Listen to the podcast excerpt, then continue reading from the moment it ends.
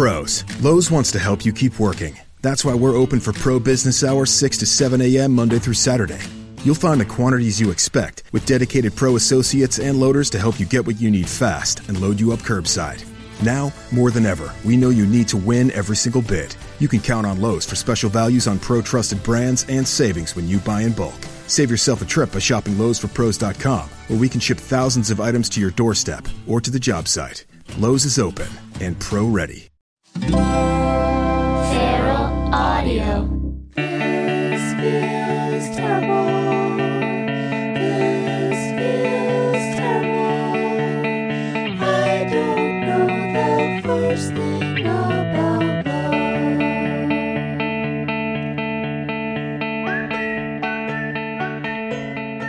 Welcome to This Feels Terrible. I'm your host, Erin McGathy. This week on the show, my guest is comedian and author Tara Flynn, and we had a really, really fun conversation about uh, Irishmen versus American men and breakups, and uh, also reproductive rights. And I'm very excited to share it with you. First of all, a personal update. Uh, last week, I relaunched the podcast, and I was very nervous to share last week's episode because it was super, super personal. And I was nervous about opening up about uh, my divorce. And still so weird saying that word, divorce. Uh, my uncoupling, my unmarriage, my walk back up the aisle. Do any of these work? Um, I am no longer married, and uh, I was nervous to talk about that. And I, I, I'm, I just want to, to express great gratitude to everyone listening and everyone who reached out to me and sent me the most beautiful emails. So many people shared their own their own personal stories, which means a lot to me, and uh, just showed their support uh, across all social media platforms and it just it just was a really wonderful thing to see everyone's beautiful hearts on display like that. And that all means a lot, especially now because I am still in Ireland. Um, right now, as I'm speaking, I'm sitting on the floor of my apartment, which is how I prefer to record. Um, I'm sitting on the floor of an apartment that I'm just subletting. I'm actually leaving in a few days, and uh, I I'm dealing with visa stuff and figuring things out. So I don't. I, I'm not. Um, I'm not settled, and I haven't been settled for many months now. And earlier this year, when I first came here, that was. I mean, it's it's been it's been a source of anxiety, as you might imagine. And even though I, th- there's a lot that I really like about living out of a suitcase. I like the the freedom of it, and it's you know romantic and fun and uh, beatniky, which is uh, my favorite actual word in the actual dictionary. Um, but it's uh, it it can it can wear down on it's been wearing down on my on my uh, morale. Um, just because I, I I'd like to be I'd like to be a little more settled. That said, sharing sharing that podcast last week and having people reach out to me and uh, reach out to me in such a personal way makes me feel tethered. I don't feel as drifty and not in a unhealthy codependent way, but just in a just in a way that that really um, my own my own body and my own this is uh, I'll just I'll just say this. It's gonna be really hard to just leave this and not cut this out, but whatever. Um, I it, there an amazing thing happens when you're really honest about stuff that's uh, scary and uh, and and and things that make you very vulnerable. Um, I I feel very at home and at peace in my own body. Uh, it makes me feel grounded, even though I'm in a foreign country and I don't have a permanent address and all my stuff is in storage. I, I feel really good. I feel really good about it. And so thank you. I appreciate it. Uh, I am still very much loving Ireland. I went up to Northern Ireland last week, which is uh, which is in the UK, uh, but it's just just two hours away from where I am now. And I visited the Giant's Causeway, which is a beautiful natural wonder where uh, volcanic rock, when cooled by the ocean, created all these hexagonal shapes, octagonal shapes. I'm not sure. One of those, I believe. And it's it's really amazing. And there's there's a myth that there was a giant that was going to go across to Scotland, and then he hid in a baby's crib, and there's a there's a whole thing. Highly recommend googling the story because it is uh, it kind of it's uh it's, it's kind of like oh, what's the word? What's the word for the I mean, there's it's it's kind of it's it's very much a, a kinky uh, maybe and that's maybe that's just me projecting that and no one else sees it that way but the myth is very has a lot of kink to it so if you want to check out a kinky myth uh, look up the giant's causeway and uh, the giant and the ca- causeway being a bridge or or pathway to scotland in this case so that was very fun also uh, I continue to be amazed by the lack of uh, safety regulations at so many of these uh, very, very high traffic tourist spots. I mean, maybe it's my imagination, but I feel like in the United States there there are a million rules, like an obnoxious number of rules when it comes to being around anything that's that's slightly unsafe. But here it is just I mean people people just climbing off of rocks and uh just r- running all around on giant re- wet rocks over the ocean where the waves are crashing really hard. I, I mean, I had to look, I had to look away so many times because I immediately go into nanny mode and I just am sure I'm going to see someone's head explode on the rocks. Luckily, I did not see that, but I'm sure that happens all the time at the Giant's Causeway. Right? I mean, the people that work there must have, there must be like a, a board in the back room that says number of days since someone, someone's, some, some Italian tourist's head exploded on the causeway. So that was fun. Mostly fun because no one got hurt. Uh, I also crossed the uh, rope bridge, which is kind of near there, which I'm now, I'm now forgetting the name of the famous rope bridge, but that was also terrifying, uh, but, but exhilarating at the same time. I rolled around in the grass, pretended I was Anne of Green Gables. I can't remember if that's actually something that happens in one of the Anne of Green Gables books, but I felt like Anne of Green Gables nonetheless. And you're welcome for that Anne of Green Gables reference. 80s ladies. When I say 80s ladies, I mean la- ladies born in the 80s. My guest on the podcast this week is Tara Flynn. Tara is an Irish actor, comedian, and writer. I met Tara last summer when I threw an enchilada dinner for female Dublin comedians and I got them very drunk and we ate enchiladas and I asked them for all their secrets and we just had a fantastic time.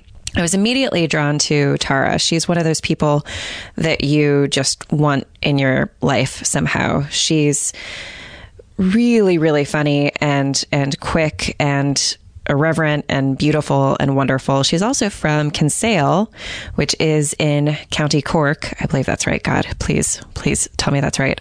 Pretty sure that's right. Which is where my family is ancestrally from, and I think we look alike. We both have sweet little, sweet little round faces. Um, I hope you don't mind me saying that, Tara, that you have a sweet little round face, but um, I think you have a sweet little round face.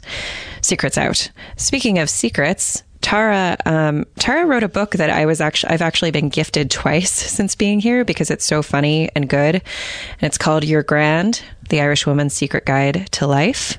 Also, uh, she wrote another book that I'm really excited to read called Giving Out Yards: The Art of Complaint Irish Style. She's also married to uh, married to a man from Los Angeles, so I have a particular um, personal interest in talking to her about relationships because I have started seeing an Irish man. Tara and I also discuss the Eighth Amendment here in Ireland. The Eighth Amendment was uh, put in place in 1983, and what it does is it is it continues to make abortion illegal in Ireland. Uh, there is a 14 year prison sentence for abortion for both practitioners and patients. Abortion is illegal when there is a risk to um, the woman's health, and it's illegal in cases of rape, incest, and also in cases of imminent fetal fatality. And um, what it's what it's done is it's it's forced uh, Irish women and trans men to have to make the journey from Ireland to the UK to get an abortion, which sometimes they're not able to do. It's frequently unsafe because they'll go to the UK and get an abortion, and then there'll be a complication when they're back here in Ireland, and they won't be able, they're not able to uh, get the care that they need. And uh, we're talking huge numbers. Um, since the Eighth Amendment has has been put in, put into place, there's an estimated 200,000 women who have made that journey, and uh, Tara is actually one of them. And so, in the last year, she's a she's she's a comedian, but it, she reached a point where she she um, was is now also an activist for uh, women's reproductive health. So we discussed that, and um, I'm going to give you more information on how to uh, more information about this so you can learn more about it for yourself because it's not just it's not just an Irish issue it's a human rights issue and um, it's so much it's so much not an Irish issue that uh, there's actually an open letter uh, written by medical professionals uh, to the Irish government. There's 800 or so people from several different countries. I think it was eight different countries. It's either eight or 14. Anyway, the global medical community has come together and wrote this letter to to the Irish government and Amnesty International posted it and I'm just going to just going to read a little bit of it. This is from that letter. The criminalization of abortion prevents healthcare providers from delivering timely medical indicated care in accordance with their patients' wishes. It impedes and disregards sound medical judgment and can undermine the professional duty of care and confidentiality that doctors bear towards their patients. And this is a quote from Dr. Peter Boylan. Under the current law, we must wait until women become sick enough before we can intervene. How close to death do you have to be? There is no answer to that. And um, yeah, uh, we we discussed that a little bit. So this this interview is very lighthearted, but um, I I want to show. Uh, this issue the respect it deserves. Um, before the interview, what I'm going to do right now is just play you a short little clip uh, Tara was MC at the March for Choice last year, and um, she had just recently shared her story publicly, which is a really big deal in a country where abortion is illegal. And so this is her speaking at the March for Choice. So we're going to hear that and then go straight into my interview with the lovely Tara Flynn. This is not about me.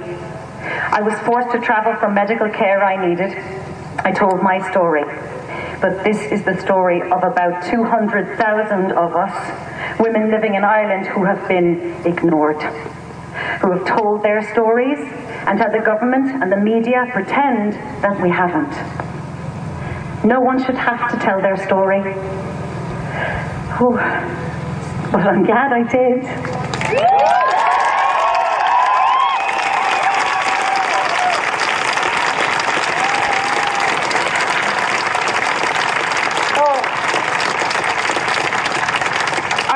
Braced for attack. But what I was not prepared for was love, support, and so, so many private stories. And righteous, righteous anger. We've had enough.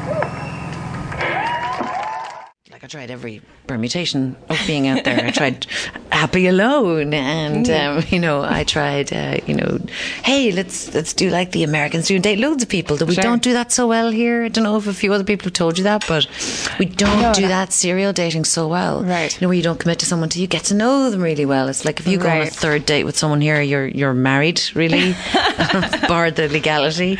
Yeah, Um, there, there doesn't there don't seem to be as many conversations about where your relationships relationship. Oh, good, Freudian. good Freudian slip. I have to say, that, you- that perfectly sums up my relationship history. Um, and you know, I don't want to rag on people because I was a nightmare as well, but Sure. there, there were some nightmare combinations. Yeah. But I think the worst one ever was uh, someone I'd been dating for two years. We'd been living together, uh, but it wasn't really moving forward, and we were apart a lot because we were both performers.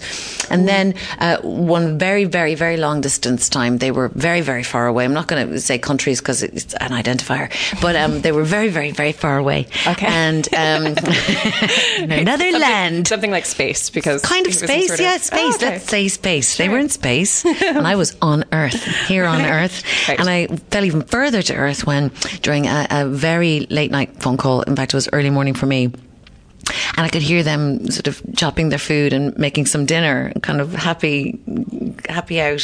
Sure. Um, I was, uh, I could hear them just chopping away, and uh, they they just said, uh, he said, um, "Oh yeah, by the way, uh, this isn't working, and uh, I'm not doing it anymore." And I was like, "But you're coming home on Sunday, and I planned your birthday." No, I'm not. I'm going to come back and pick up my stuff.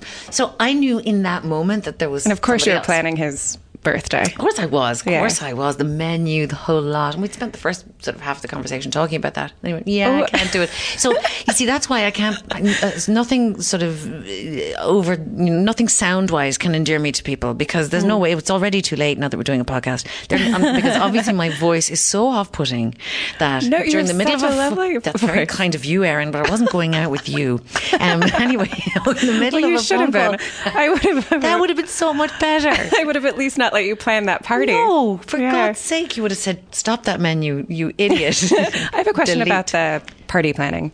Yeah. I I don't know if this this has happened to me. It's happened to me and then other women I know, maybe other and men and men. Yeah. That um, I've known more than five people who have been dumped right after or right before a party that they have planned for like an overly or Valentine's Day.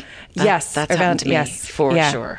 Um, and the it is- Tuesday before Valentine's Day. Tuesday before, and- is and- the most popular Is day really? to break up. Is Mhm. it really? Yeah. You see, I think any big date, it, it makes people crazy. Any Mm-hmm. big date. It could be a wedding. It could be, I'm not talking Sure. about, you know, getting stood up at the altar or anything like that. Yeah, yeah. Or course, those Christmas. things happen. Christmas, but, you know, say, let's go to a you're at. Wedding together, a family wedding. You're going to meet my family. And Yeah. everybody, everybody goes, ah, that is the sound we all hear. Even the people who are going, I really want to meet their family because I really want to move forward with this relationship. Sure. The, but people still go, ah, Yeah, it's scary. happening." And if if you're not quite in the right place, then I happen to think that before is better than after or during. Oh, sure. During is the worst. Let's During face Valentine's it. Day? Hello, his nana. Oh, I see. This yeah. is why I'm crying. Um, pass the pass the salad. Thanks. Do you was any part of you planning the party? Did you did you feel it coming at all? Is kind of my question. Like, I, cause I, 'cause I think in some of those, I knew a friend of a friend who planned this gigantic half birthday party for her A partner, birth- oh, a half A half birthday, birthday. party, and it just seemed. It, it it just I didn't know I didn't know either her her boyfriend very well, and it, but it just seemed kind of off. It's a yeah, Yeah, and it seemed like kind of a, and it was a surprise half birthday Oh party. Lord, I'm already anxious. Yeah, Um, And and I- it's sweet, but it's it's anxiety provoking. and I think he was planning. I heard I heard from someone that he was planning on breaking up with her, and then he goes to something to meet her, maybe even to break up with her on that night, and all of his friends jump out. Surprise! Surprise! staying together for one more day. Yeah, Oh, yeah. God. And I wonder because I, I think I've done like grand gestures like that when part of me can feel them slipping away. Yeah, well, this wasn't this It wasn't wasn't, a, a big party. This was just Ah, okay. he had been away for his actual birthday, and I was Right. like, okay, we'll, we'll we'll do something when you come back. Yeah. but no, and you could was- feel there was someone else. Oh, I knew there was someone else. I absolutely knew. How did Just you know? By the I knew by the casual tone because it was like this wasn't a. This is breaking my heart, and we spent two years together. right, but but right. it's fine. It was just. He had moved on. This is this is done. Yeah, this is really done. And there'll be no persuading because I got I got options. and you know, people do. But yeah, we you know we'd, been- we'd been having trouble, and so but I never envisaged it happening over the phone. Right, yeah. Now there are so many ways to be dumped in a really cavalier way. You know, so many. This was 15 years ago. It was really the phone. Yeah, no Snapchat. There was no Snapchat. and, it, and the picture is counting down, and it's, it's it's just a note that says, "I'm I'm done with you." There's no negotiation. yeah, that's it. It was Yeah. gone. Yeah. yeah. No, no, no. There was nothing like that. But um, so this was the apart from a text, this was the most cavalier way it could have been done, and I was that. That's what floored me. Yeah. And I think afterwards I even said because we're, we're we're mates again now. It took a while, but we're mates again now. But it was like. I always said, you know, it was never that the it was wasn't even the breakup that mm-hmm. hurt as badly because it's like, well, you know, things end, Sure. things end, and Yeah. you get over them. But it, what was the shocker was, wow, after two years, Yeah. just gonna do it on the phone. I can hear Yeah. you chopping your food. You're gonna eat. I'm probably not gonna eat for three weeks. I'm so sad, and you're just That gonna have a, a- burger. Yeah. Enjoy your burger. That is a profound detail about the chopping, especially if he wasn't somebody who cooked a lot, and you're like, no, no, you're No, chop- no, you're chop away, chop on. Take your chopping elsewhere. Yeah. which he did. So um, it worked out well for everyone in the end. Is he still with that person? No, Well, haha. well, you know, I don't know. I don't. I don't even know. Yeah, I. I you know, it's uh, they, these things always do. It, it's a weird thing to say, but they always do. You, you know, you look back and you go, of course, that's why we didn't make it. We didn't make it because we weren't suited, and it's it turns out to be fine. Mm-hmm. Yeah. in that moment, it's so heartbreaking. Yeah. I, I was really, I was really heartbroken in that moment because you're losing a friend as well. That's always course, the worst yeah. bit of Yeah. heartbreak for me. Isn't my relationship's over and everyone's going to judge me because I'm single. It's more. It's and it isn't even you know oh, I'll be lonely because you go out and you do other things. You you make new friends and it's it's kind of a cool time. It's kind of almost an exciting time. Yeah. but that friendship is gone. Yeah. and it'll never be the same. And Yeah. that's the kicker. Yeah, and you're losing someone who you made your family, Yeah, yeah. and, and like such a big part of your life. Yeah. Oh, Just that uh, Friday feeling's gone, isn't it, Erin? um, I'm I'm about to see my ex husband in a month or so. okay, and Yeah. how's that gonna? How's that feel? Uh, well, um, first of all, thank you for letting me talk about me. One of the reasons why I wanted to have on you on the show is I, as I see you as kind of an all knowing type person because I, I read your book. So- Wrong, she's so wrong.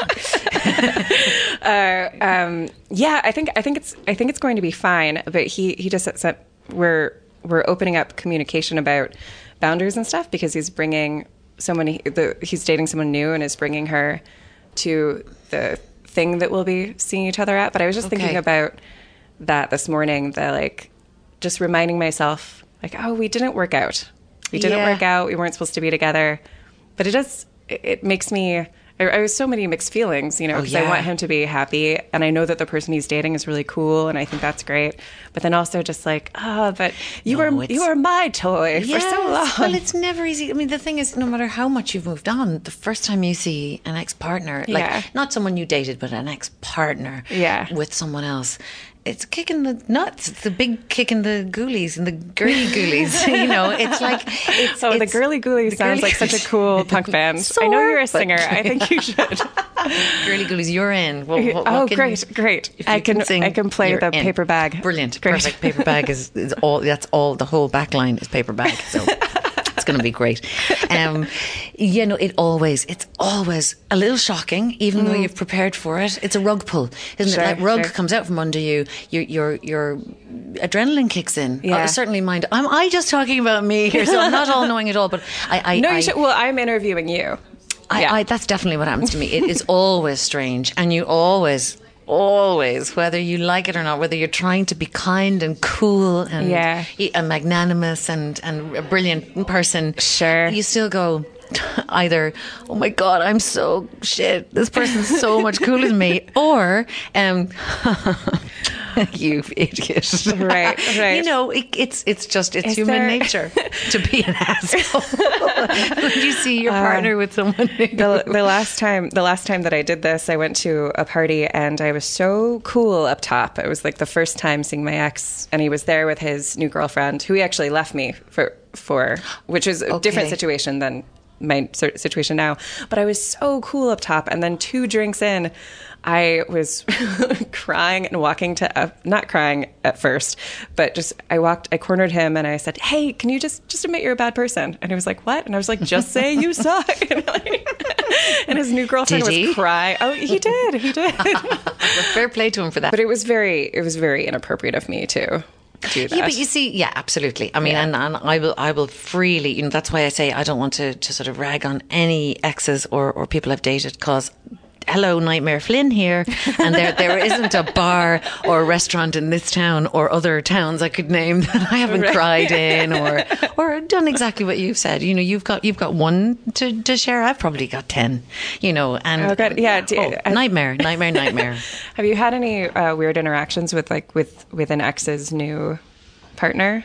Not really. Um, no, not that I can think of. You know, I didn't have that many uh, longer term partners. I was I was working a lot. I was touring a lot, so I was doing that performer thing of, of lots of short lived things that that were quite you know people who became friends Sure, sure. later on. Yeah. And in fact, when I get misogynistic abuse online, Mm. sometimes it's oh I heard that oh I heard that she slept with loads of Oh, yeah, comedians, and it's like oh sorry you mean my other other single colleagues when I was single and Yeah. yeah no yeah well please take me away you, your your And worship. male male comedians are usually very chaste. yeah, and just absolutely chaste very- Mm. and you know cross-legged on you know chanting before Yes, gigs that yes. kind of thing. And when audience members come up after shows, they're always like, "No, no, no, But you I'm see- not going to take advantage of the situation." as we know, they're legends, but I, this is a way to try and shut me down. So I just went. Right, yeah. So I just, I love when people come up at me, come at me with that. I just go, "Are you serious? I had sex. That's the worst you can do."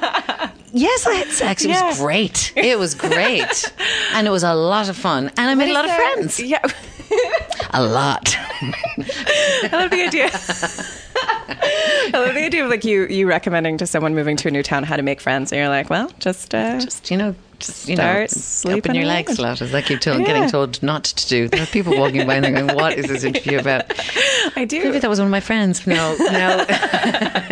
I, uh, I, I, I, I'm friends with, with many people that I've been with, and I like, I like that element of it. because I do you- too. Yeah, because there's not, there's not tension, Absolutely. and it's you've also seen them at their most vulnerable, and it's Yeah. kind of it's really fun. I think it's really funny seeing like a man's a man's naked butt just like walking to the bathroom, or just like gorgeous. it's hilarious. What's not to love Yeah. about it? And yeah, absolutely. So then that, that person becomes your friend. It's like butt It's friends. Brilliant.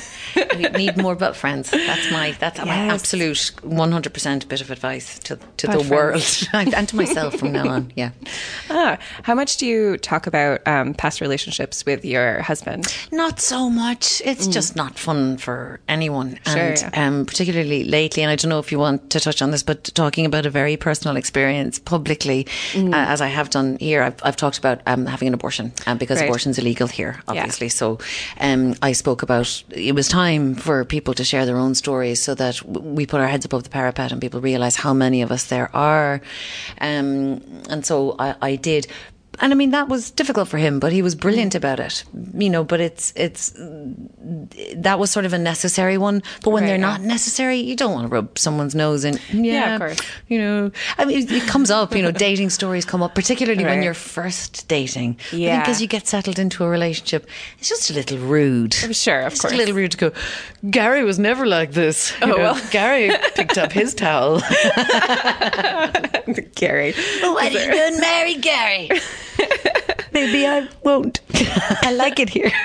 I um, I just found out just a couple of days ago that the Eighth Amendment, which is um, ma- making abortion illegal in Ireland, is is, Yeah. is not that old. I didn't realize it was just instated in No, in 1983. 83. And what the Eighth Amendment states, it, the Eighth Amendment to the Constitution states that the life of a fetus and the life of the, the woman carrying the fetus are equal. It equates a woman and a, and a fetus. Right. Um, which anyone who does maths or biology or or can think. Yeah. knows that's just not true. Yeah. We're not equal. Um, there, you know, a fetus. This is what I believe is potential for life. It's not life yet. It's Mm-hmm. Right. not a person yet. A woman's a person, and she exists, and she has to have rights over her own body. And Right. what the Eighth Amendment to our Constitution. It's in our Constitution. You know, it's taboo to talk about abortion all over the world. It's Mm-hmm. it's difficult to speak about, and people have very strong views. And I hope this isn't triggering for people, but. The thing is, when your constitution adds to that pressure, when your constitution lends weight to maybe someone who wants to attack you uh, uh, according to your morals, Mm-hmm. they want to attack your morals and they want to attack you, and the constitution backs them up. That's a very uncomfortable situation, and. Yeah. that's what we're having to do now. Is is just even though it is a bit uncomfortable, it's uncomfortable for our partners, it's uncomfortable for my mum.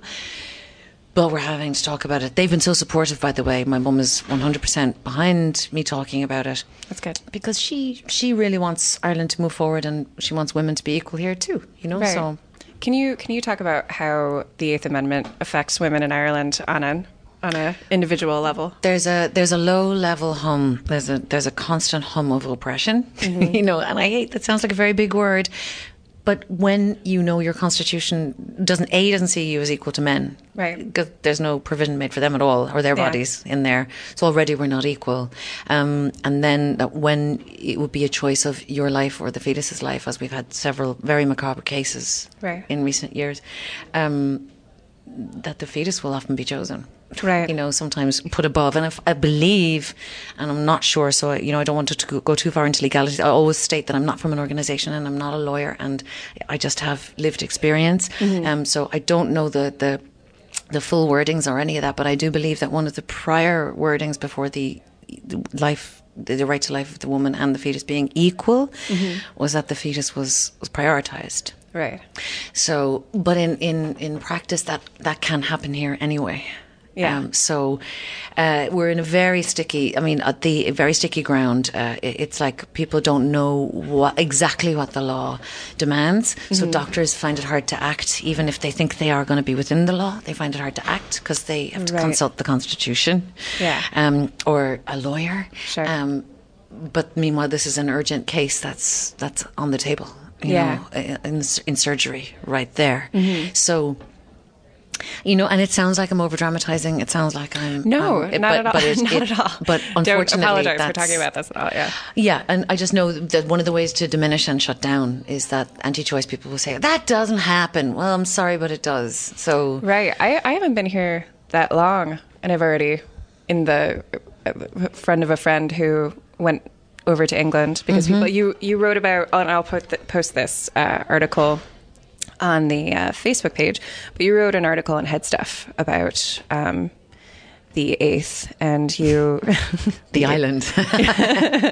yes, the island, yeah, yeah, uh, which I thought was great, by the way. And Thank you. the uh, it's nice to spice up the abortion. I like this. You know, hey, can we make this funny? That's my next question. You know, can we make people's own stories? You know, can we tell them any way we want? Mm-hmm. That's ownership, full ownership. So we don't have to talk about it in hushed tones. And so with an article like that and with other work I'm thinking about making, I want to, I want to own it. I want Yeah. to fully own it because I don't have ownership of my own body. Right. But I have ownership of my own story. So I'm going to tell it how I want. That's great. So, yeah. so if there are going to be a few more satirical articles, or, you know, then there will be. What what can what can people do to help? What can I do to help? What is the I think keep talking about it, and even even allowing me to speak here is such a. a it's Oh, but I'll cut this all kind- out. Oh, great! Fuck's sake! the podcast is going to be just oppression, oppression. It's everywhere. The Americans are doing it now. Um, Or I'll edit your voice so it just says I love oh I love love life I only love life Only.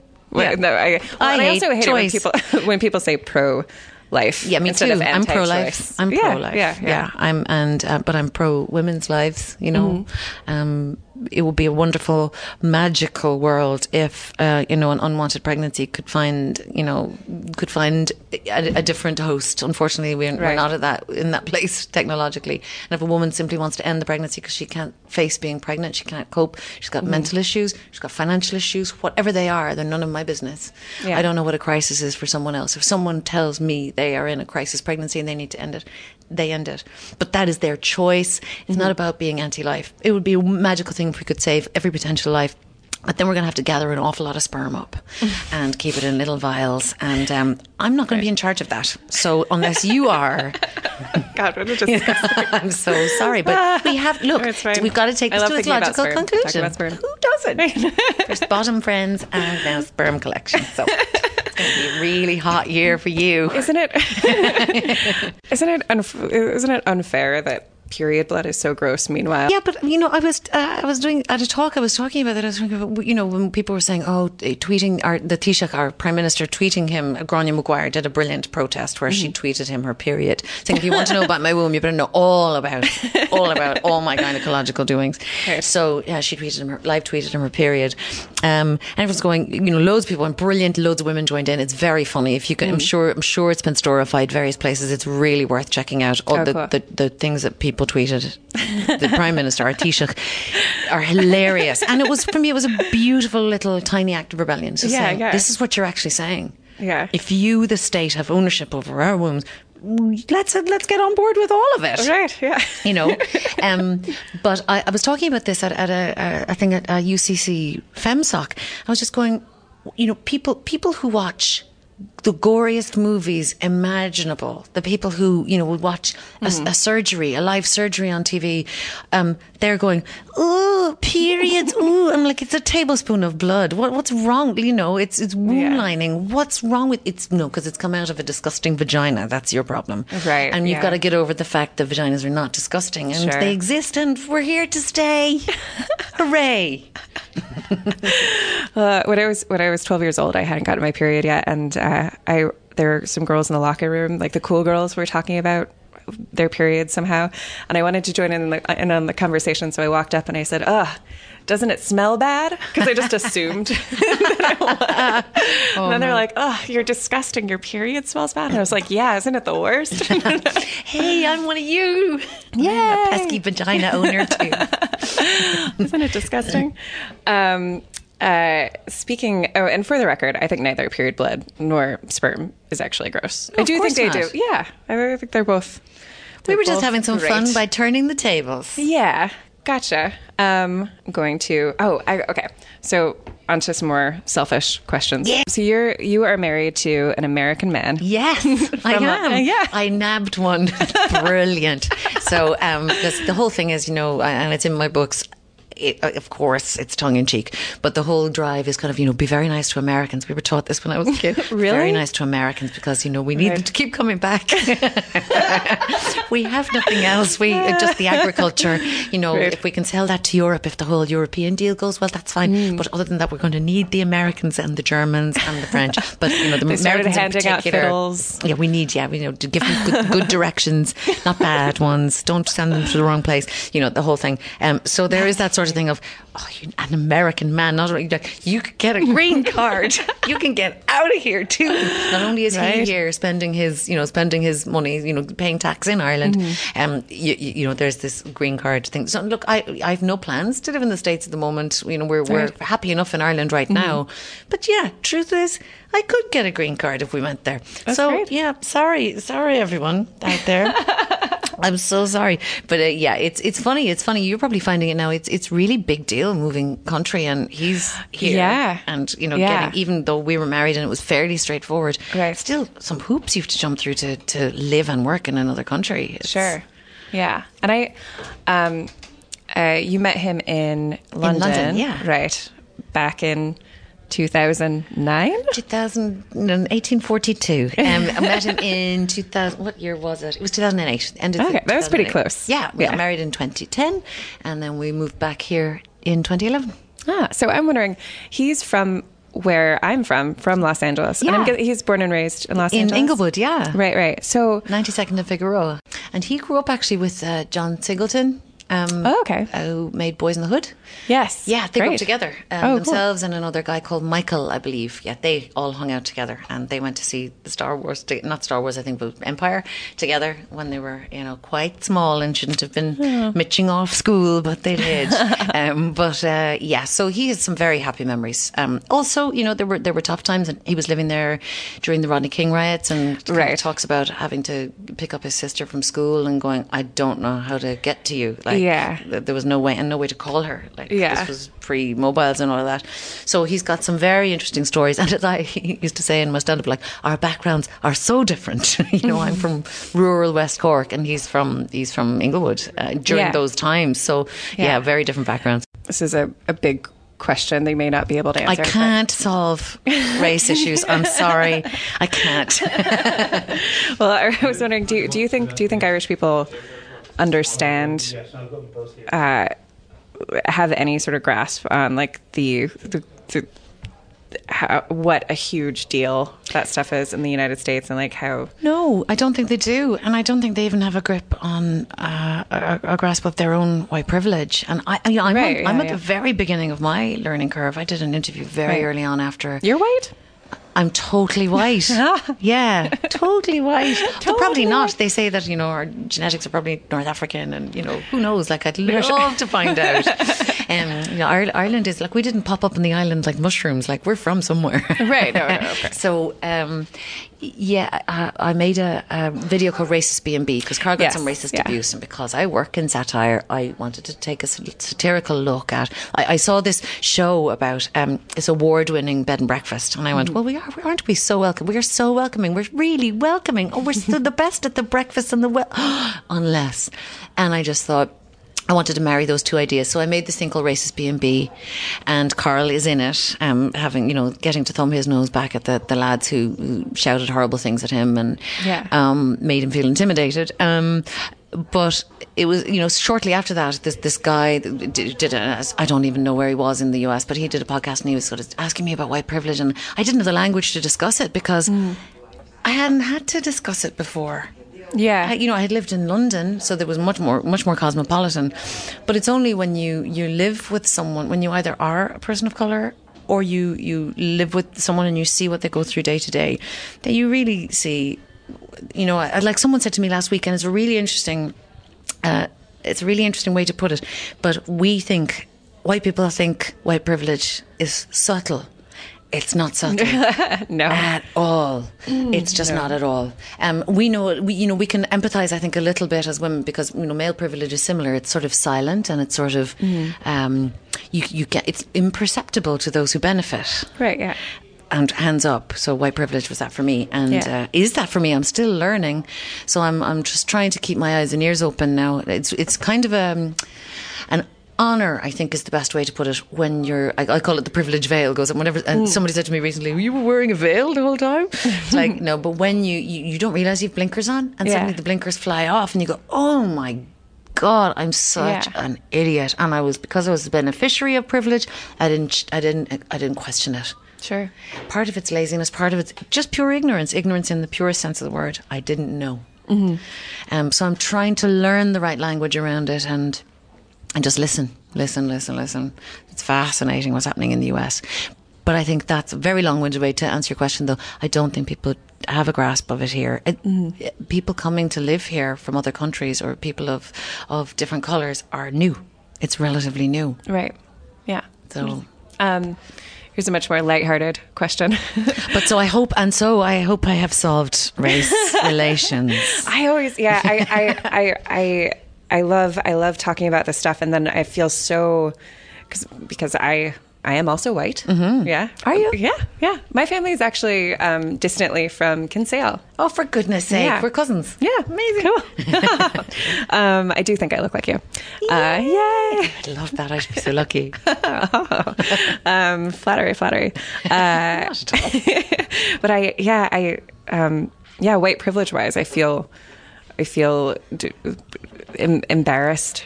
Yeah. talking about it. It's it's hard to talk about, like you said, without the language, and we're just two white ladies sitting in a fancy hotel. Like, yeah. talking- yeah, absolutely. Yeah. And and what's you know what do we know? And we don't know anything. Is the truth. Um, but we have to learn and we have to listen. And even when I made the video, when I made Racist B and B, it started a great dialogue here. It was, Yeah. it was, and it was well received in the yeah, UK it was as huge. well. Yeah, I've seen it pop up Um, a million times. Yeah. Um, but I think in the US it might even be seen as you know stop sticking your oar in you know? And, and I, I get that. I What would is that- what does understand. that stop sticking your oar in Oh, your nose and yes our yeah, stuff, like, yeah isn't- yeah this isn't your this isn't your um, area. But you see my family is my area and my husband uh, right. you Well, know that I wanted seems strange because you're not commenting on Am- on American. no, no, no, no. Well, and I, look, I don't even know, but I would, I, I'm just want to stay open to that. That, Yeah, that yeah. And, and not if someone Oh, says it to me, I don't saying, want to be defensive, you know, Right, and go, yeah. no, because no, you're wrong. I want to go, Yeah. okay, that's an interesting perspective, and I'm, and I want to, I want to learn more.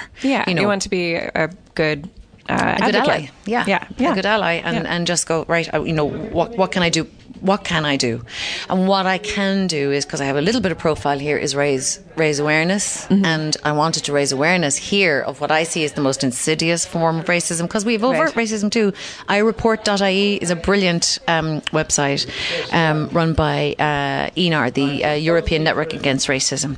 And iReport.ie is a very easy, quick way to report if you witness or experience racism. So you don't even have to be connected to the person who you've seen receiving racist abuse and it could be it could be graffiti it could be verbal abuse but you can report it at And then, iReport.ie and then what do they do? Is it just to bring if they feel a crime has been committed, they will they will Okay. contact you and say, "Look, do you want to take this further, or do you know the person involved? Do you, could, can we Mm. help in any way? Can we bring the guards in? Can we, you know?" And Right, they're right. also um, advocating for um, hate crime legislation, which is is woeful here. Right. So they're going they're trying to firm that up, but meanwhile they're trying to, to provide support. And if a, if a law has been broken or a crime has been committed, they will help or ask if someone wants intervention or support. Other than that, it's just a database. So Mm-hmm. That because people don't go to the police, they don't go to the guards. Right. They're uh, either afraid to, or they don't want to bother them, or they don't want to rock the boat. Yeah, Yeah, it's, yeah, it's yeah. mad, but they don't. Sure. But I suppose what I did with racist B and B was so they get they get all kinds of things from from um, people having eggs thrown at them, people being punched. So Mm-hmm. they get all all that sort of more physical end of the violence. Right. For me, what I wanted to raise awareness of was how how diminishing and how withering it is to someone to, to just and I'm using air you know lame air quotes here to just have verbal abuse thrown at you and Right. to see to see Carl when he came home because usually what happens is it might happen in the centre of Dublin and it takes him a long time to get home Yeah. because we were in Kinsale my hometown um, which is a lovely welcoming place that's why the whole point of making the video um, after that incident was if it can happen here, where it is quite cosmopolitan, it is quite welcoming, there is quite a mix of people. Right. If it can happen in this town, this welcoming, lovely town, it can happen anywhere. Uh, but it was about that that. I'm so long-winded. I do apologise. No, You're going to have to edit loads out. um, please breathe, Tara, at some point. Um, it was casual, casual racism. Like I'm not racist, Right. but racism.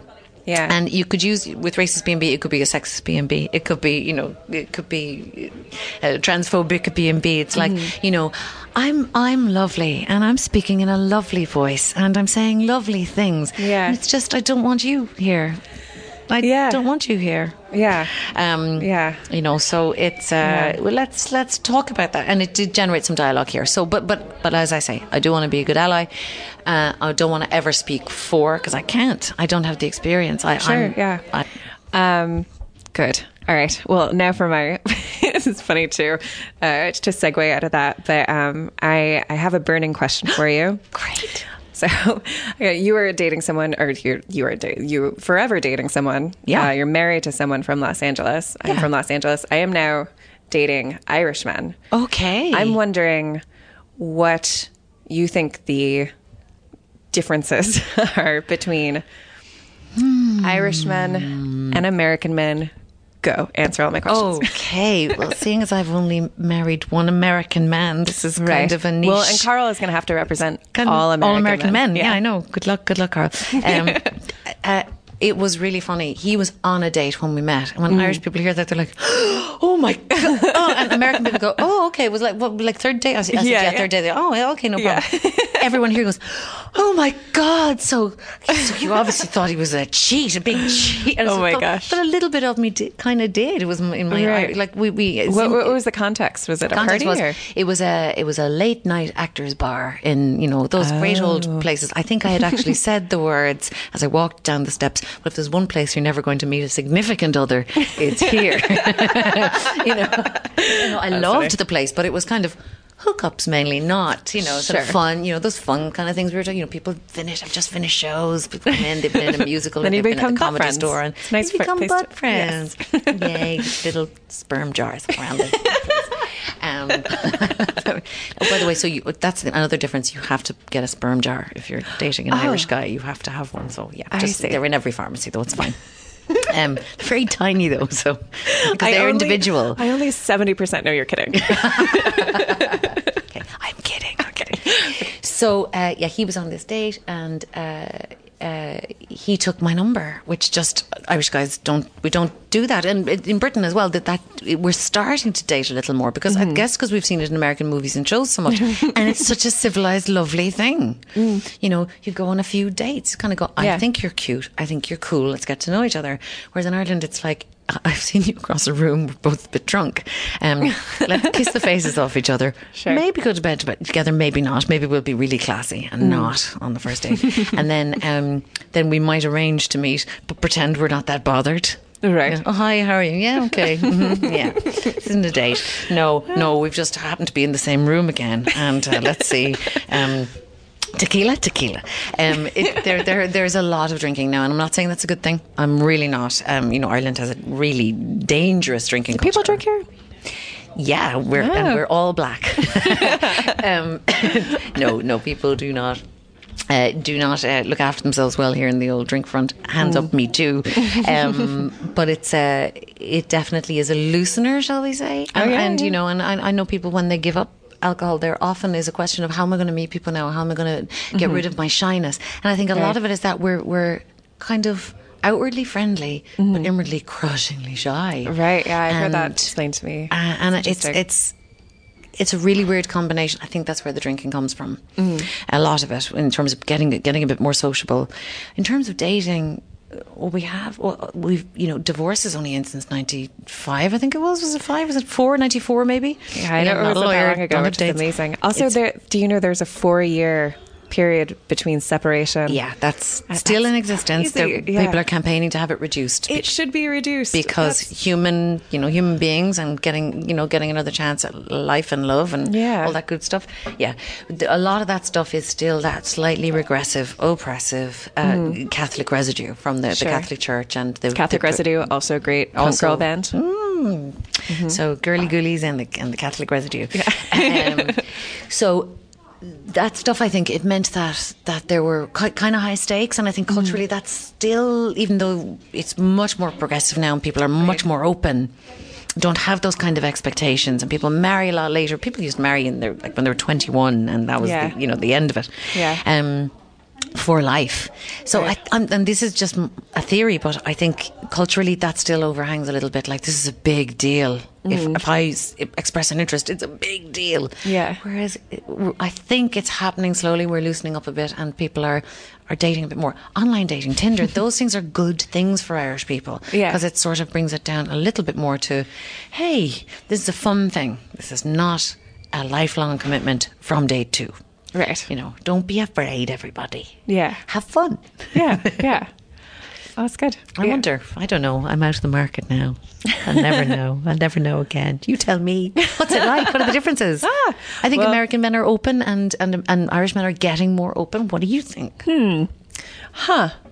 Um. Hmm. Are Irish men more open? Well, I've only, I've only dated one Irish man. I'm dating an Irish man. I'm gonna have to find out who. I think you've met him. Okay. Yeah. Well, you don't have to say his name on the podcast, but you can tell me and cut it out, or you can tell me after. I'll tell. Well, I'll or you don't have to tell me at all. I'm so nosy. No, I'll, t- I'll tell you after too. Uh, I'll I'll create Is this an ongoing dating thing? Yeah, yeah. It's Oh, um cool. yeah, well we uh yeah, we've been seeing each other since I moved here, really. Oh, brilliant. Yeah. Well, that's lovely. Welcome to Ireland. yeah, here's your new Here's your boyfriend. boyfriend. Yeah. It's for life. That's it now. yes. That you're you're married in certain counties. Um no, he's he's he's he's so sweet. It's well, it seems like Oh God, this is such a. I wonder if he'll listen to this, which is fine. It seems, and this is my first time thinking about this, but he, I think the big difference is I can still sense the traditional roles there. Like, Okay. like though he's super feminist and likes that I'm very capable of stuff. Like he told me the other day, one of the most romantic things I've ever heard, which was that one of the first things he was attracted to me was about my, was my hands because they're very sensible, and I, cl- I clearly like do stuff with my hands. And I was like, Oh. oh, I really like that you like that about me. I also like that about me.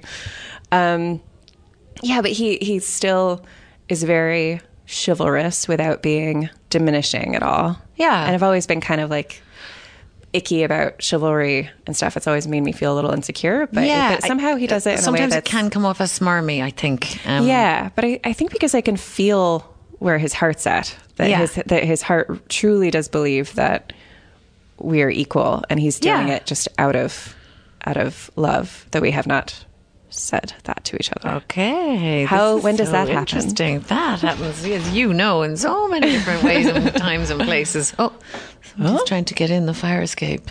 It's the love police. Oh, no. It's him We've bursting been down the door. rumbled. It's the resistance. we are.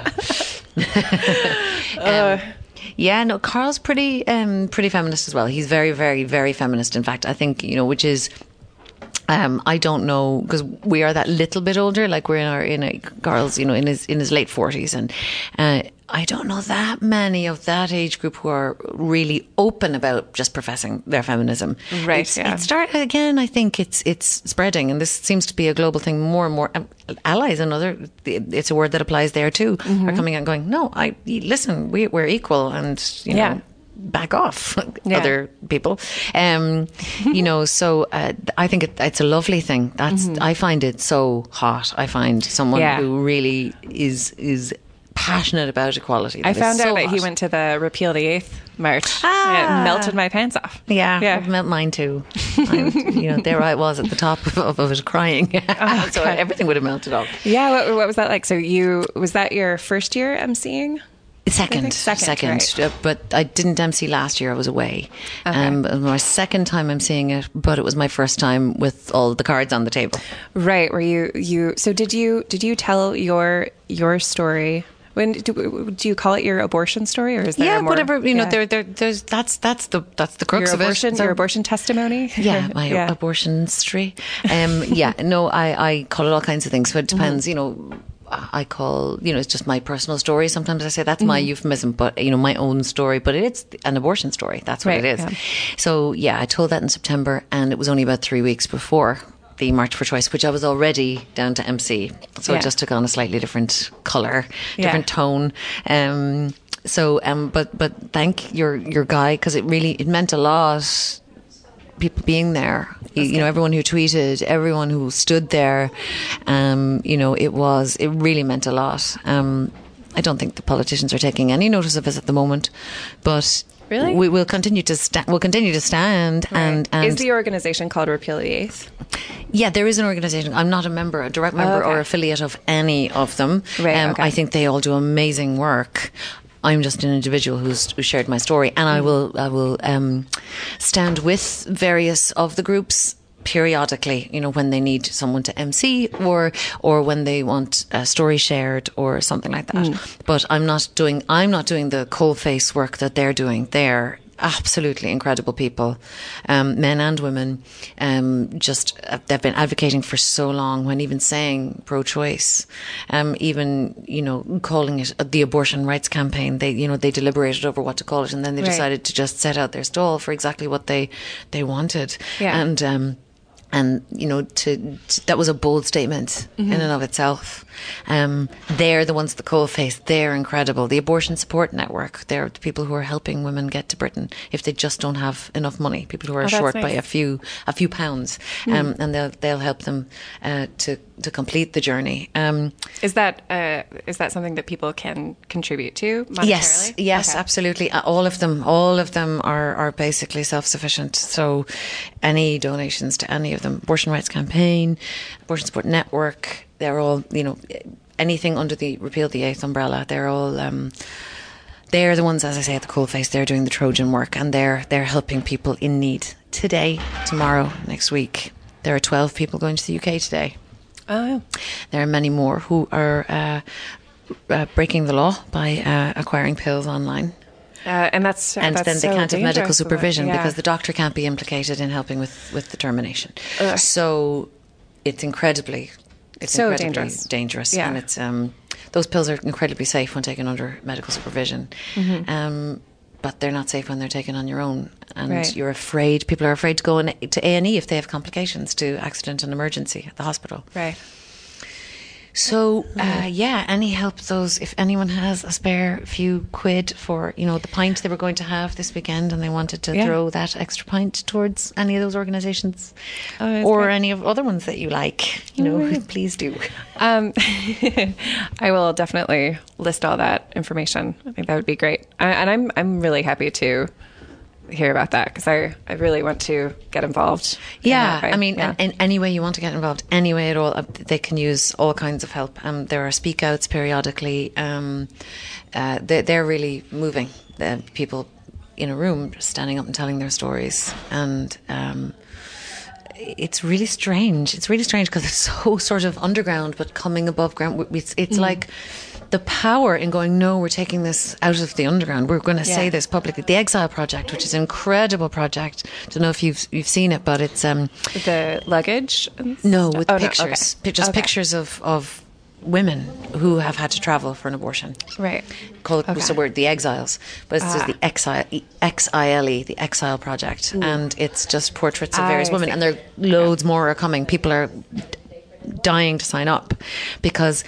The other, because they're doing a global initiative called uh, "She's Not a Criminal," Okay. and I was on their "My Body, My Rights" panel, and initially, again, I'd been asked to chair it, to MC it, and uh, chair the panel discussion. And I said, I've got some lived experience. I feel it's time to share. And would you guys be interested? And they said that would be that would be. We think that'd be really powerful. That's great. Um, so I told my story, but women in that tent that day, in that marquee at Electric Picnic, they they told their stories. They just stood up and told them. And I think what's happening now is that we're so tired of being silenced and shamed. Yeah. We're just not having it anymore. Yeah. And I'm not also not not for one second suggesting that people should tell their stories. It's so private, it's so personal. And that was actually the thrust of my Irish Times articles. Like, this is none of your business. Sure. You know, it, it's none of anybody's business. But, But, it is so freeing and but it is- empowering. it's empowering and- to yeah. Mm-hmm. say we are here, we exist. You're pretending we don't exist. The more of us there are, the more we can say, no, you know we exist, but you're just saying you don't care. Yeah. And calling people on that is really powerful. And I don't know where it'll go. I don't. I, I want to be optimistic.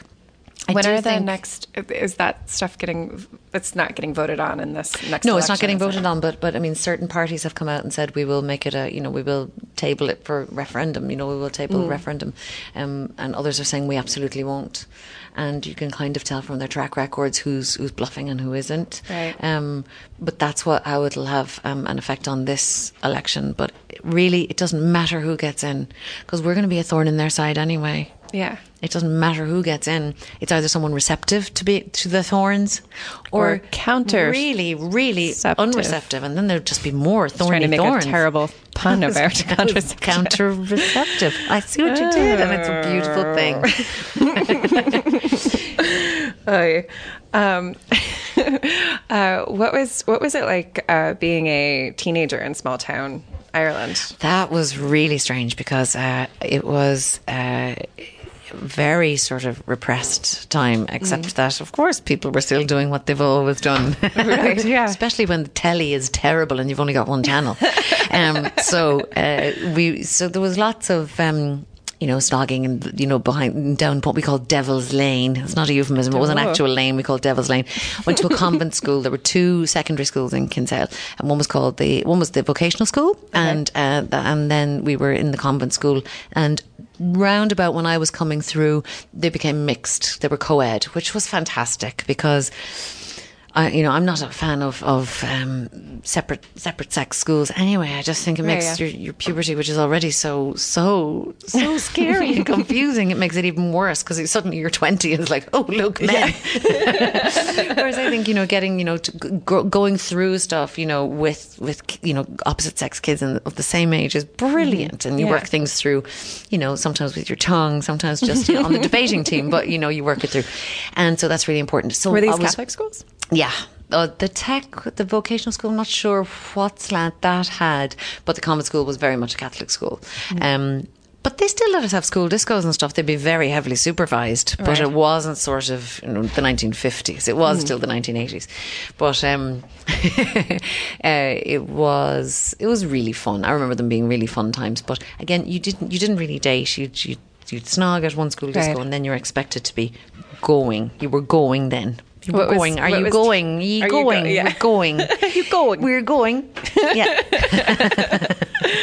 Uh, what was what was teenage Tara like? Teenage Tara was so insecure, but because I'm a bit of a fighter, I was loud. So I was loud and insecure, so i.e. nightmare. I was, you know, really I'm over. not good enough. I'm not good enough, so get out of my way. um, I think very, you know, mouthy, what a shocker. Um, very, very, very shy though, cripplingly shy, really sensitive. Wrote a lot, read a lot. That was my main main activity was reading, reading and cycling. I lived in the country, so like I was always, I was if I wasn't reading, I was outside. So there was you know, a ton of tomboy stuff as well. Right. Um, very overweight, big big buck teeth with loads of loads and loads of braces on. Um, so you wasn't the first in the queue for the kissing. a lot of elastic bands in the way. So um, I'm just picturing braces all over your actual all body. over my body. Yeah, like I was like, um, yeah, I stuck to any magnets that were passing. um, yeah, no, it wasn't a happy picture. Who was your first love? My first love. That's a great question. Because there were so many sort of very short lived, you couldn't call it love. I think my first love was a guy, and I don't want to name names. The problem with Dublin is it's so, So sorry. small. So We'll call him Seamus O'Callaghan. it's Seamus O'Callaghan with the red hair and the one eye. Um, nobody knows him. Um, but yeah, so that was probably in my late in my late twenties, and yeah, I absolutely adored this guy. He was he was he was lovely. He was very very sweet. Um, drank a little too much, and so there was one, only one, but one massive cheating incident in our flat in Right. my bed Orgy. and it was a huge orgy. No, but so I was. That was that was really heartbreaking. Yeah. because uh, I suppose I hadn't said I lo- really loved. I mean, I I thought I had. Mm-hmm. I, uh, I wonder, can you really know when you're that young? I I th- kind of think now, as I look back. I wanted to be in love really badly. Yeah. And I might have even said it before this guy, but you can't really know till you've got something to compare it to and a few heartbreaks to measure it against. Yeah. I think. Um, What do you think being in love is? you know, I've I've I've rejigged the list, and I think kindness is at the top. I forgot to put kindness on the list. I put all kinds of other things. Fun, yes, loads of fun, loads and loads of fun. Yeah. yeah, not necessarily in any way kind or you know thoughtful or uh, in both directions. I'm, I'm you know tarring myself with the same brush. Um, uh, yeah, I think love is mutual kindness, uh, respect, you know, and, and that, that's when you kind of go, I, I think in a long relationship, I, I've heard of loads of couples, you know, surviving cheating incidents and, and um, that one I spoke about, we almost did. There were other issues, but, Right. um, we almost did because I don't think that's the end of the world. Right. But I think the problem with that is you go, you go, oh, that you know that wonderful respect. Uh, you know, it might have only been a moment, but I didn't respect you then. I wasn't thinking about you, and Yeah. you know, is it possible in a very long relationship to always stay faithful? I don't know. I hope so. I'm living my life as if it is. Yeah. Um, but I don't know. Yeah. Um, uh, I just think the loss of the respect. Then I would find it difficult to get past. I think. Yeah. But let's see. Let's see, Carl. Want to test me on that one? Let's see how we all get on. yeah, so I don't know, but I, I think kindness and respect are kind of at the top now for me. Yeah. I sound so old and boring. I am old and boring. I should own those things and be proud. Yeah, uh, you, you you're not old and boring. You and Carl are both in uh, in in entertainment. Yeah. Yeah. How do you do? Do you guys struggle with like balancing um, your relationship and your individual careers, or It's actually easier because he's not in front of camera or he's not on stage. Mm-hmm. Right, yeah. So it's two performers together is kind of. I think I'm done- I am done with that. nuts. It's so Yeah. Mm-hmm. hard and it's so appealing. It's like you really get me. You get everything about me. You kind of are me. Oh shit, you are me. Nightmare. Two nightmares Yeah. together. Yeah. Difficult. Yeah. Um, um, and then you know the lifestyle isn't conducive to steady relationships, and it's just it's all kind of hard. Yeah. Really electric. Right. Really hard. Um, he's he's a writer and he doesn't perform, so we've got a little bit of the yin and yang thing going on. Mm-hmm. So um, he's very sociable. He's actually kind of more outgoing than I am. Really? But I'm excited to meet him. I'll meet him tomorrow he's- at he's- brunch. Yes, right? you will. Yeah, Yeah, cool. yeah. He's uh, he's he's great fun. Um, I'm I'm weirdly, you know, I, even this is a little bit of a performance element. So I, you know, but I'm quite reserved, Mm. and even you know, my tweets are kind of they'll they'll be angry sometimes, and I especially if it's something I'm advocating for. Yeah.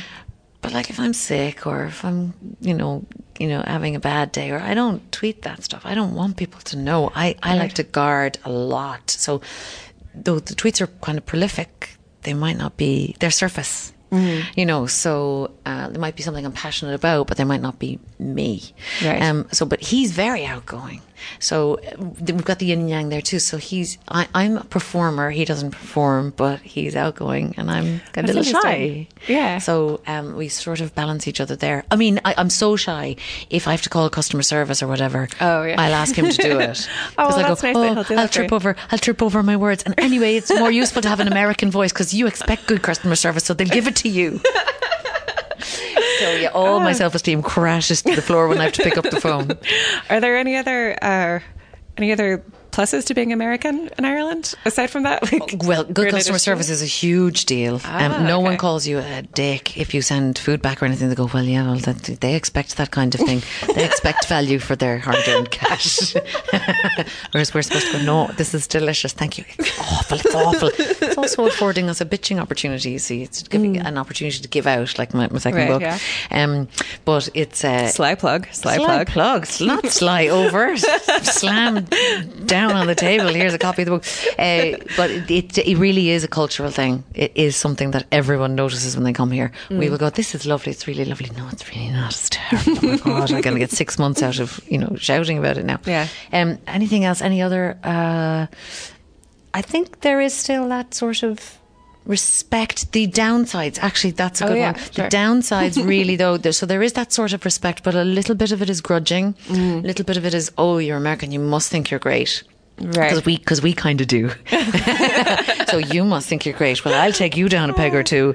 Where did you say you were going? Says the taxi driver. I'm going to take you round the block a second time. You know, Carl says that he's been living here five years now. So sometimes a taxi driver will hear the accent and go, "Oh yeah, no, it's this way," and he'll go, "No, it's not." Yeah, that's what I You know, this is where the roadworks I've, are. I've suspected that a couple It's just a- times. A, little yeah. bit. It's just, but it's that tourist thing. It's it's Sure, a yeah. little bit, little bit on the. On, on the take, I suppose, just a tiny bit of that old sort Yeah. of the, the the old, you know, we don't have any industries. We do now, but Right. you know that old the thing of you know, we're going to need tourists here, so Yeah. you know, Oh, and mil- milk the tourists a little bit. It's not a nice trait, but it, it, there's a little bit of that. But the it's such it's such an unfortunate stereotype that I'm finding to be pretty true. But I I witnessed so many so many obnoxious uh, conversations with or with uh, Americans and Irish people that makes me feel so embarrassed. Really, like what? I just like I, I mean Americans don't know anything about Ireland at all, but think they know everything because we have such a They love the have- romantic we- view. That's one thing that they do come Yeah. with a very romantic view of what it's like here. Right. Well, and I've I've had when I went back home because I was here over the summer and then went back home. I had so many people just school me about Ireland. Like I had a driver, a uh, an Uber driver, tell me that um, he was just talking about going to Ireland. And he was like. Ah, I just oh, it was so wonderful, and and he's talking about coming here like thirty years prior. Yeah. He's like, oh, it was so great, and I went to a pub there, and and then the pubs there, that there's more ale in the boards than there is on the taps and and it's so green there and it's and it, you know it's so green because of all the manure. And I was like what? No. It rains manure here. That's right. I said no it's it's the famous uh, manure monsoon yes. I said no it's green because of the rain. He's like no no no I've been. And I said I the reason why we're having this conversation is because I told you I was there there for six weeks. Yeah. Yeah, Um, but just Americans don't know. I, I just went up to um, I went to Giant's Causeway for Oh. Valentine's Day Beautiful. which was really great. That's Um, gorgeous. Yeah. Oh God. Except our tour guide was the most talkative, in the same tone, just stream of consciousness. Just he, he literally talked about the I've history of the world at one point. Oh, right. Like the he was talking about the ice age, and I was like, "Is this really happening?" Just Oh like God. clinging, grabbing my boyfriend's arm, and he was couldn't stop laughing because I was. Oh, we were both very hungover and tired as well. So he was talking Oh, about the ice age in a glacier like speed. Like oh, it was amazing.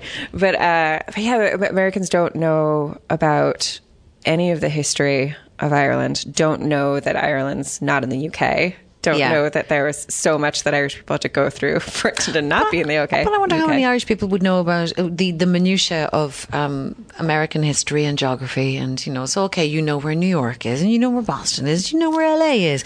Right. Show me where Tucson is, you know, on a map. I mean, I, I You don't- I guys. I, couldn't. You know, so it's like I think that, that, that, that we do kind of go, oh, Americans, they don't know anything. But also, how much do we know about the US? And I think we're complicit a little bit. This Mm. has been a bugbear of mine for the last few years. We're complicit in what we sell to the US. What we want the US to know is that the fields are green and that there's Mm. Right, a pint yeah. of porter waiting for you. And so um, that's so, so, so, seductively, you know, pint of porter. Pint of waiting. porter. I've done those ads. you know, uh, Ireland, live a different life. Um, I have. I've done them. Um, uh, but you know, we're we sell that stuff, so of course that's what people know. I remember we did with a theatre company once. We in uh, in the nineties we did at Milwaukee Irish Fest. We never got so Irish splained in all of our lives. It was Irish pretty Plain, that's exactly on. what that is. Yes, Um, yes. But it was it was like uh, so. Uh, I want to sing you a little song, and he sang one of those Hollywood songs, you know, where they they've they've never been sung in Ireland. Tula Tula Lura Lura kind Yeah, of stuff. yeah, Mm-hmm, yeah. Top of the morning kind of stuff. Um, how many times have you heard Top of the Morning since you've been here? Never. Right. um, maybe Barry Fitzgerald only when I forced, Hollywood only movie. when I forced my boyfriend to say it. Oh God, Erin! No, you're not going to make it. He's never going to get over that. That's it. You've doomed your relationship. But I, mean, I, I, I, can't remember if he actually did it, but I was daring him to just say it to. There were some American tourists, and I was like, "Just say it. You'll make their diddly doodly doodly deedly doodly doo. But yeah, well, you're doomed. Sorry about that. But um, yeah, fair enough. sounded so promising. But there you go, you've ruined it. Um, but uh, this guy was saying, ah, you know, it's all McCree, mother, mother. I'm got to go home now and look after me, me mither. And I said, "You're, you're what? Me mither?" And I went, "What's that word?" And he said, "Oh, it's mother. It's the way you guys say it." And I my said, mither. I said, no, it's not. We don't say that, I'm afraid. But uh, he had been, it had been shoveled down his throat from the age of three. You know, so how how else was he to think? He hadn't been, so what? He had this, this Right, vision that he'd been sold. Yeah, I there- think we're there's a- complicit in it. Irish, Irish American culture is a real is a real thing, but it's just that it's Irish American culture. Yeah, But it's I- a unique thing. It's Yeah. brilliant. It, but it's it's a brand new thing. It's Sure. it's a new. Uh, it's uh, the two the two have joined and, and formed a, a child that is a different entity altogether. Yeah, Yeah. yeah. Uh, I love Ireland so much. It's I- great, I'm- and I love the yeah. US. It's brilliant. I, you know, I'm I'm worried for it right now. What's day- going to happen? Oh God, yeah. but it Yeah. is. It's so brilliant. It's so diverse, and it's so vast, and there's so much potential there. You know, mm-hmm. that's the thing. That's one of the things I absolutely love about Americans is Right. that sort of nothing's impossible. Let's give it a shot. Let's give it a try. When I come back from LA, I'm always fired up and kind of Oh, nice. positive and and driven because everyone Yeah. is is driven there. Now sometimes it's it's hollow and you know it's it's bullshit. Like people say, I'm a novelist. It's like you're you're Right, You're, yeah. You, no, you're not yet. We, you know, Yeah. keep writing. I applaud that, but not yet. But Yeah. but that drive is so brilliant. It's great. My I my problem with it though is that in Los Angeles especially it feels like everyone is worshiping the same or going after the same goal or worshiping the same idea which is mass approval from strangers Right, which always we all want that, diminishing Erin? returns. I want that.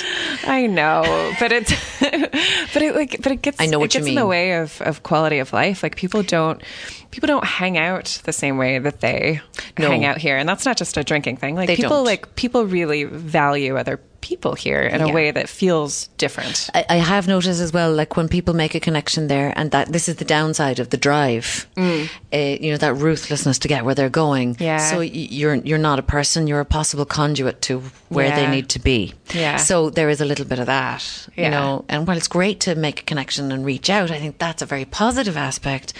The other thing is like, hey, oh, wh- what can you do for me? And if if nothing, bye. Yeah. oh, and people are so people are so flaky, myself included.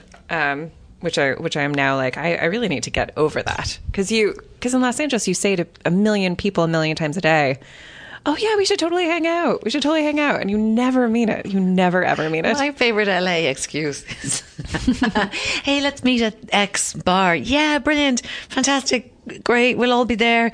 And then you know, so let's say at eight o'clock, and at eight ten, you'll get, "Oh, guys, I'm home, and I I got parking, so I'm not moving again." I mean, at least they're being honest. They're 100% being honest, yeah. but it's it's Yeah. like that's happened more than once. But you know, when you've been in LA for any more than a week, you go, I totally get that. Absolutely, you stay where you are. Don't move. Yeah, Don't yeah. ever move again. You have parking. Uh, I'll end with this, which is a question that I've that I've asked several guests, which is my own personal litmus test that I may change, may have to change for Ireland because I think these three things have different uh, cultural meaning here. Okay. but it's a very abstract question, and you just have to pick one of the three options. Okay. and in my in my uh, in my my brain, I've concocted a, I, I've convinced myself that I know what kind of person someone is. Okay. based on what they Oh, Jesus. choose. Oh, maybe I'll write down what I think you'll choose. Okay. That would be fun. And then we'll see if I'm right. Oh my God. So these are, This is high stakes, high pressure. but I may have to change it because I don't. I don't know if it. Because you're wrong. You're always wrong. You Okay. choose wrong. All right, here are the three options. Okay. Campfire, pool, buffet. Pool. Uh-huh, okay. Why? Why pool? Pool because I love to swim. Oh, okay. My nickname, uh, this is going to sound really, really weird, but you know, when I was au pairing in France and there was a pool nearby because the, the, the family had a pool. Piscine? La piscine. They used to call me La Poisson. They used to call me Oh. the, the fish. Okay. Uh, not because I stank or nothing, but um, yeah, no, they, they used to call me. So I love, I love, love swimming, and very you- you- I, I love the sea. I love Oh.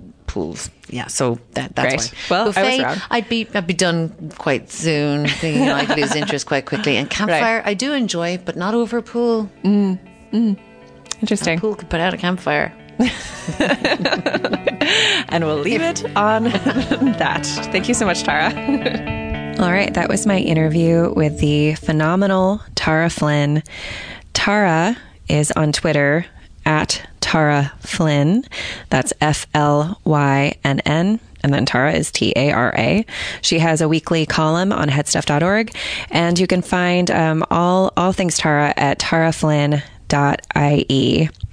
I uh, I'm going to post her um, quote unquote coming out Irish Times piece about uh, getting an abortion, and um, Tara was kind enough to send me a million links for all of these things. Um, there are several organizations that help women with crisis pregnancies, and if you want to donate monetarily, I'm going to post those all on the Facebook page. But one of them is abortionsupport.org.uk. And if you want to learn more about repealing the Eighth Amendment, go to facebook.com slash repeal eight. And now to switch gears completely. I am currently on uh, a few drugs. And those drugs, my friend, wait for it, are uh, serotonin and dopamine and adrenaline because I am in that sweet, sweet uh, new love phase. I have uh, I've started to see some. God, I sound so cheesy. Sometimes when I talk like that, I, I imagine myself as a uh, as a 45 year old dad in the 70s, like super young dad in the in the garage uh, with a drum set, secretly smoking weed, embarrassing his teenage kids.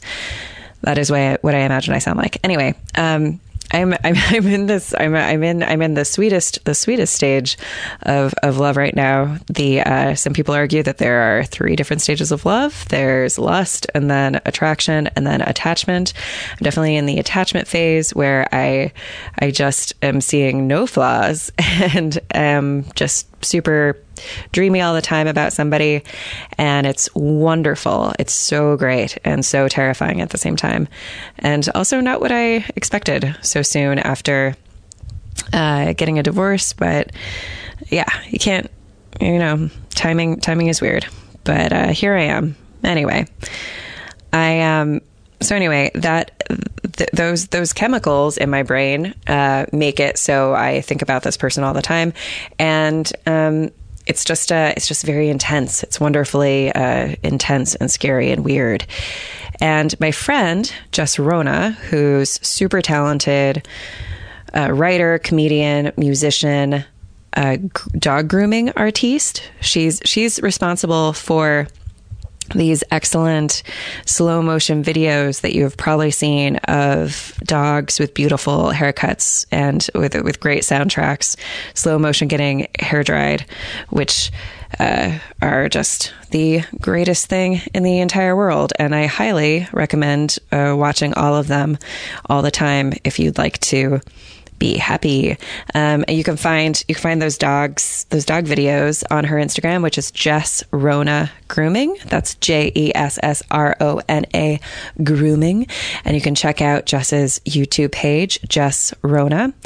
And uh, I wanted to play this song for you because I'm in this in this manic manic falling in love stage, and this this song is a uh, satirical take on um, the attach the attachment stage, which is my the way that I am. how, that's not those aren't Jenna, those aren't Jess's words, but that's how I have interpreted this song, which is uh, satirical and but also just a really good song. So. Thank you so much for uh, listening to the podcast. I'm going to let Jess play us out. You can get in touch with me by emailing thisfeelsterrible at gmail.com. You can also find me on the Twitter. I am Erin McGathy. And uh, yeah, thank you so much for, for listening. McGathAttack. I wanna do with you what lovers do. I realize the only familiar thing to me is you. I wanna stay with you and be with you always. I find myself daydreaming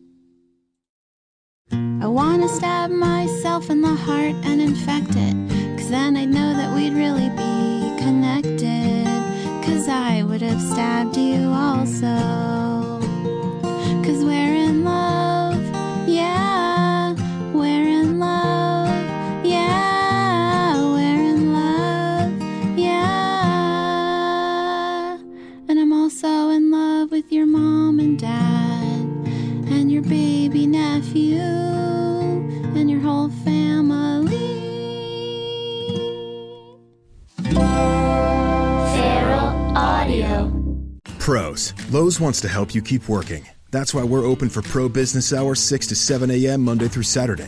You'll find the quantities you expect with dedicated pro associates and loaders to help you get what you need fast and load you up curbside. Now, more than ever, we know you need to win every single bid. You can count on Lowe's for special values on pro trusted brands and savings when you buy in bulk. Save yourself a trip by shopping Lowe'sForPros.com, where we can ship thousands of items to your doorstep or to the job site. Lowe's is open and pro ready.